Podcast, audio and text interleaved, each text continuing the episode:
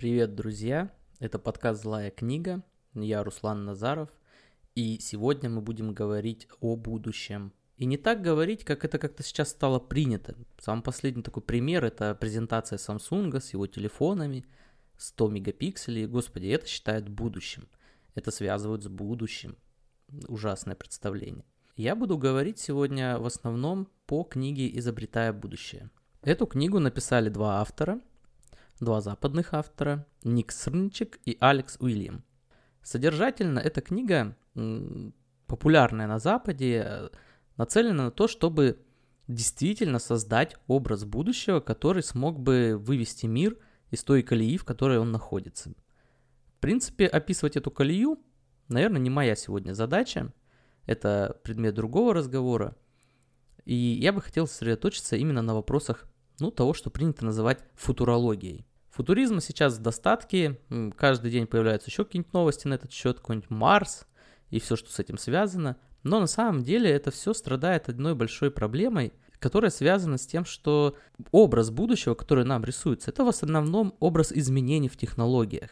Э, независимо от того, говорит ли нам об этом Тесла или нам говорит об этом Билл Гейтс, всегда речь идет о технологиях. И вот заметьте, да, даже интересно, что говорит-то нам в основном о будущем как раз-таки Билл Гейтс или какой-нибудь Тесла.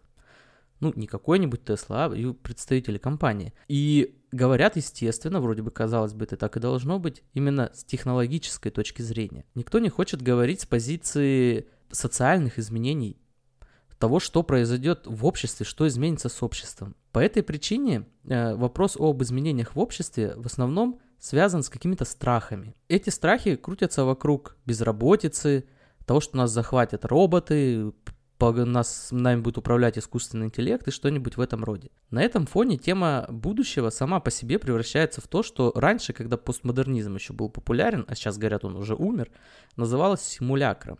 Это такая симуляция будущего на самом деле, которая выдается за реальность и э, существует в нашем сознании, в принципе, как отражение какой-то реальности мы представляем себе будущее в основном как новый iPhone или какое-нибудь обновление новое Windows, которое уберет, господи, живые плитки. И это, это мы считаем а, нашим будущим. И вот именно против подобного взгляда выступают авторы, о которых я говорю.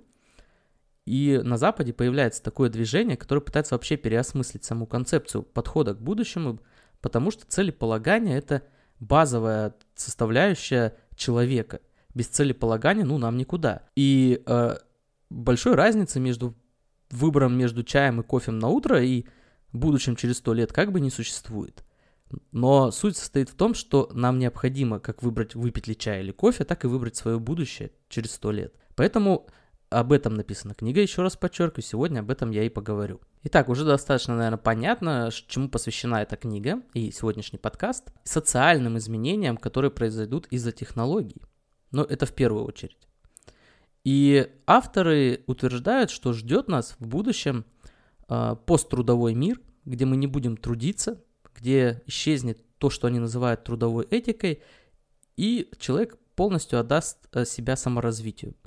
Я позволю себе в этой связи достаточно такую длинную цитату, потому что мне кажется она очень важной, чтобы э, подкрепить все то следующее, что я скажу. Синтетическая свобода требует, чтобы все были обеспечены базовым доходом, чтобы быть полностью свободными. Эта политика позволяет нам выбрать свой жизненный путь. Мы можем экспериментировать и вести образ жизни, свободный от условностей, культивировать свою культурную, интеллектуальную и физическую чувствительность. Синтетическая свобода в своей полноте должна также стремиться расширить наши возможности и вывести их за рамки того, что доступно на сегодняшний день. Если синтетическая свобода стремится избежать манипулятивного принуждения людей к смирению со статус-кво, она должна быть открыта любым человеческим желанием. Свобода тем самым не может быть приравнена просто к доступности существующих возможностей, но, напротив, должна открывать максимально широкий набор возможностей. И здесь ключевую роль играют коллективные ресурсы. Тем самым общей целью должен стать непрерывный проект – по высвобождению всех существующих потребностей и превращению их в стройматериал для создания будущей свободы. Отсюда следует, например, это уже цитата закончилась, и я рассуждаю. Отсюда следует, что цель прогресса не новая версия iPhone и даже не квантовый компьютер, о котором тоже иногда говорят. Цель прогресса – это освобождение человека от труда, от зацикленности на трудовой этике. Под трудовой этикой, ну, вот то, что понимают авторы, близко к тому, о, о чем я люблю такой пример приводить, что с позиции законодательства вся наша жизнь делится на работу и отдых. Так устроено трудовое законодательство, и по сути оно отражает фактическое обстоятельство дел. Жизнь, которую мы проживаем, это работа и это отдых. И вокруг этого все крутится. Даже в период, когда мы якобы отдыхаем, по сути дела мы работаем. Как-то мне задавали вопрос о том, э, почему вот сейчас стало больше возможностей для человека, он все так же не продолжает жить для себя. А потому что вот такой парадоксальный ответ я э, предложил, что вот представьте, там, 100 лет назад, 200, когда 16-часовой э, рабочий день был. Казалось бы, люди были более несвободны. Но ведь на самом деле, когда у человека оставалось 8 часов на себя, пускай он там провел их с семьей, спал, неважно, это не то же самое, что сейчас, когда мы э, не проводим это время с собой, мы потребляем контент, занимаемся еще чем-то вот в, в этом духе. То есть, по сути дела, вторая наша работа – это именно потребление. Поэтому на себя нам как-то времени и не хватает. Конечно, возвращаясь к этой цитате, она довольно далека от марксизма, несмотря на то, что авторы себя причисляют к левому движению мировому. Э, но, тем не менее, мне кажется, она очень важной в двух аспектах, чтобы подчеркнуть два таких момента, на которые часто не обращают внимания. Саморазвитие – это есть природа человека. Именно с природой его – не может быть человек, не саморазвиваясь, и наоборот. Но надо тут учитывать, что вообще популярные там какие-то банальные курсы саморазвития, которые сейчас э, пропагандируются широко, продаются даже, а, это все, конечно, несколько не то. Саморазвитие по своей сути есть э, реализация не каких-то внутренних потенций, возможностей, способностей, какого-то призвания, служения какому этому призванию. Саморазвитие есть реализация вообще всего, что угодно. Вот именно человек – это то существо, которое способно заняться всем, чем угодно, делать все, все, что угодно и достигать в этом чем угодно, чего угодно. И вот это такая несколько глупая формулировка может показаться, но если вдуматься, это дает правильный вектор для понимания, для оценивания того, что такое человек. И второй момент из этой цитаты, который нужно хорошо себе усвоить, это то, что без кооперации, без объединения всех людей, всего мира невозможно достичь цели саморазвития человека. Чем больше вот таких саморазвивающихся элементов будут окружать конкретного человека, тем сильнее он тоже разовьется вперед. Пока он думает над одной теоремой, кто-то выдумает еще десяток, а он сможет в них включиться, вот о чем идет речь. К сожалению, в этой книге мало уделено внимания тому, э, что же нужно сделать для того, чтобы развить технологии, которые позволят, нам перейти в посттрудовой мир. Поэтому я немножко дополню это, э, заполню этот пробел, а саму книгу и ее содержание оставлю вам на прочтение. Обязательно купите и ознакомьтесь с ней, потому что книга очень интересная. Итак, что же нужно сделать для того, чтобы достичь этого будущего? Если взять стандартную книгу по футурологии, то там можно найти много прикольных вещей. Типа, ну вот моя любимая штуковина из будущего – это атомные генераторы личного пользования. Ядерные генераторы. Они будут стоять во дворе каждого дома, вырабатывать очень много энергии, будут экологически чистыми и обещают даже их запустить э, в течение ближайших там нескольких лет в, в такую продажу в широкую. Это, конечно, все круто. Но по существу это нас не выведет на тот посттрудовой мир, о котором говорят авторы. Для того, чтобы нам выйти на этот посттрудовой мир, нам необходимо решать, э, решать глобальные, фундаментальные научные проблемы. А ведь что, а ведь что самое интересное, за последние там, 50 лет никаких таких фундаментальных прорывов в науке не случалось. И на самом деле прогресс, о котором мы все так говорим, на самом деле это э, медленное, вялотекущее движение куда-то. Для того, чтобы объяснить это нам на примере, ну, который, наверное, вот как бы будет очевидным, возьмите даже технологии. Соцсети, которыми мы пользуемся, мессенджеры, которыми мы пользуемся. Все это технологии, которые были и 10, и 15 лет назад. На самом деле мир никуда не развивается, не двигается вперед, и наука стоит уже на месте достаточно далеко. Итак, нам нужно движение науки вперед. Что для этого нужно сделать? Наше будущее, я так считаю, зависит от изменения условий обучения. Сейчас мы учим детей слишком долго. 10 лет, потом еще кто-то 10 лет в университете может учиться. И на самом деле это имеет неблагородное такое обоснование того, что э, надо хорошо научить ребенка, дать ему хорошую основу. На самом деле это попытка вот таким образом, то через обучение спрятать значительное количество людей, молодежи от производства.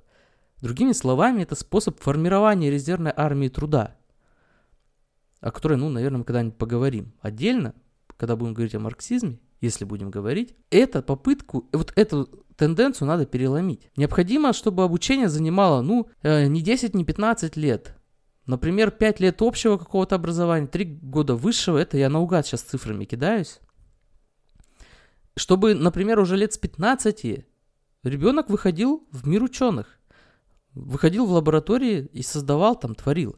И чтобы это было не единичным фактом, а чтобы это было общим явлением. Другими словами, нам надо выиграть 10 лет и посвятить эти годы научным разработкам. К сожалению, подобное изменение возможно только в случае, если изменится сам порядок обучения. И самое важное вот в этом изменении, то, как это должно измениться, это изменение способа передачи информации. Нам необходимо сжать информацию. Будет ли это новый язык, новый способ использования аудио или видео, компьютерных технологий, но результат должен быть один. Как можно больше информации должно передаваться за как можно меньшее время. И не просто передаваться, но усваиваться – учениками. И она должна усваиваться легче, быстрее, полнее. Физика и высшая математика должны быть перекодированы таким образом, чтобы их можно было освоить за год-два. Отчасти я рассматриваю вот свое вот это обучение на специалиста по Data Science как такой квази-эксперимент на этот счет. Каким образом после 30 я смогу освоить математику, физику, программирование, ну и все, что потребуется для того, чтобы стать не просто дата-сайентистом. В конечном счете у меня нет такой цели сесть где-то в каком-нибудь офисе какой-нибудь компании и э, угадывать, какую еще рекламу показать людям. На самом деле нет. Я хотел бы двигать науку. Да, для этого мне придется много чему научиться. И да, времени у меня все меньше. Но в этом и состоит вот этот эксперимент. Попробовать это сделать, нащупать те механизмы, с помощью которых можно реализовать эту задачу. Ну, это я отступился. От, отступил от своей основной темы. Это к тому, что, понимаете, я как бы, ну, знаю, наверное, о чем говорю. Вот в этом плане. Насколько сложно понять эту информацию и э, как можно было бы ее упростить. Какие-то моменты я вижу и рассказываю уже в своих подкастах и на YouTube-канале. И надеюсь, что это как-то поможет и другим. Ну, вот с этой надеждой. Продолжим. Итак, мы э, разобрались. Нам нужно перекодировать обучение. Но зачем? В конечном счете для чего? В конечном счете, ну кроме побочного эффекта, что будет больше ученых, они начнут работать раньше, мне кажется, что необходимо вернуться к концепции ученого-энциклопедиста. Мы сейчас гордимся, вот мир гордится разделением труда. Гордится тем, что а, есть ученые по каким-то узким направлениям знаний. Но на самом деле это не очень хорошо. Ни одна группа как мне кажется, ни одна группа ученых не сработает лучше, чем мозг одного человека. Там все хитрее, мудрее, умнее построено в голове-то у нас. Поэтому необходимо, чтобы над вопросами фундаментальными бился, пускай их бьется миллионы, но чтобы этот миллион бился самостоятельно, он был способен к такому самостоятельному мышлению. Конечно, кооперация нужна – но и единственный, единый, один ученый должен уметь работать над этими вопросами. В конечном счете Эйнштейн не из, коопера... не из кооперации, не из групп каких-то ученых вырос. Да, на основе других знаний, но не работая бок о бок с каким-то ученым. Поэтому я считаю, что единство работы мозга нельзя заменить ни одной командой. И вот это упрощение обучения позволит нам перейти к тому, чтобы э, вернуться, позволит нам к ученым-энциклопедистам. Кстати, э, здесь вот моя любимая мысль возникает вообще про будущее, о, о том, что вот это изменение экологии, за которое мы все так боремся, э, против такого негативного изменения, а, знаете, вот, ну так, это вставочка, подумать на досуге, что, возможно, это как бы на самом деле так и задумано. Что, ну, предположим, будущий искусственный интеллект, который нас захватит, вот таким нехитрым способом сейчас расчищает себе место. Подумайте об этом. А, а вставочка это такой, я переход делаю, переход между вот этими общими рассуждениями и конкретно по технологиям. Ну, здесь я могу сказать то, что в принципе и так всем известно. Нам нужен искусственный интеллект и нам нужен квантовый компьютер. Я думаю, вы это э, сами без меня все знаете. Но вот что интересно, что такое искусственный интеллект? Если что такое квантовый компьютер, более или менее понятный, как он должен работать, понятно, то что такое искусственный интеллект? Вокруг этого очень много спекуляций я им не особо доверял до того, пока начал учиться на Data Science, и после того, как начал учиться, не доверяю еще больше. Э, искусственный интеллект — это в, том, в той форме, которая сейчас существует, это э, всего лишь применение хорошо известных старых добрых алгоритмов э, к достаточно таким масштабным задачам. Это просто механизация каких-то процессов. И это совсем не то, что должно стать искусственным интеллектом. Искусственный интеллект, если это аналог э, интеллекта настоящего, человеческого, то надо понять сначала, что такое наш интеллект. И мне кажется, что здесь э, лучшая характеристика, которая отсылает нас сразу и к началу беседы, о том, что, э, характеристика, которая касается э, всевозможности. Человек, саморазвитие человека – это заниматься всем чем угодно. Но ровно так же наш интеллект это есть способность к чему-то спонтанному. Вот эта спонтанность, она и есть основа искусственного интеллекта, если он когда-то будет создан. Не научить работать интеллект на алгоритмах, а научить интеллект выходить за пределы алгоритмов. Вот тогда да, тогда будет искусственный интеллект. И мой любимый пример шутливый заключается в том, что только человек способен представить пингвина загорающим на пляже. Понимаете, вот и когда компьютер сможет самостоятельно, без наших подсказок, сгенерировать что-то вот такое, тогда мы сможем говорить об искусственном интеллекте. Сейчас это все далеко, но, возможно, появится в ближайшее время. Не знаю. Наука двигается таким образом.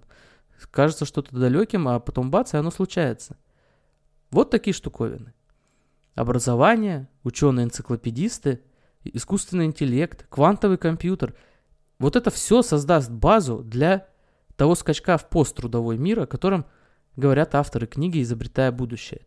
И это и есть процесс изобретения будущего, когда мы разговариваем с вами не об изменении какой-то одной технологии или каких-то программ, и даже не о Марсе, а когда мы говорим с вами о том, что должно измениться в обществе, должно, должен измениться подход к образованию. Но не таким образом, что мы постепенно к чему-то перейдем, а мы должны в корне изменить понимание образования. Должно измениться понимание роли ученых, механизмов их работы. И опять-таки, не какая-то постеп- постепенновщина, а коренной слом предыдущего и создание чего-то нового. Так и с технологиями. Искусственный интеллект, когда он появится, перевернет все – Равно так же и квантовый компьютер перевернет очень многое, когда он будет создан. И вот именно о таких изменениях, изменениях, которые внутри социума, общества, именно об этом необходимо думать, и именно в этом и состоит процесс изобретения будущего. Потому что в конечном итоге даже новый iPhone не существует в вакууме, а создается для общества. Но вот о последствиях этого обычно забывают. Сегодня у меня все. Я надеюсь, вам было интересно, потому что тема футурологии важна, и я люблю эту тему, люблю читать на эту тему, рассуждать на эту тему. Пишите в комментариях, что понравилось, что нет, ставьте лайк, подписывайтесь на мой подкаст, и в ближайшее время будет что-нибудь интересное, обязательно, я уверен. Э, на днях я еду на концерт Линдемана в Екатеринбург, и будет мой экспериментально-документальный подкаст «Путешествие к Линдеману». А затем про, поговорим про датакамп, ну и там уже пойдут темы из философии, психологии. И потихоньку э, все равно я буду рассказывать о том, как я обучаюсь, как я постепенно становлюсь data scientist ом. Вот это все, э, возможно, это кажется какой-то кашей и смесью между психологией и data science, но мне кажется, что это просто разные стороны одного процесса. Ну, мир же, он же не разделен на какие-то части, все же взаимосвязано. Поэтому я занимаюсь всем подряд – и делюсь этим опытом с вами. И надеюсь, это вам полезно. Все, не задерживаю никого, пока.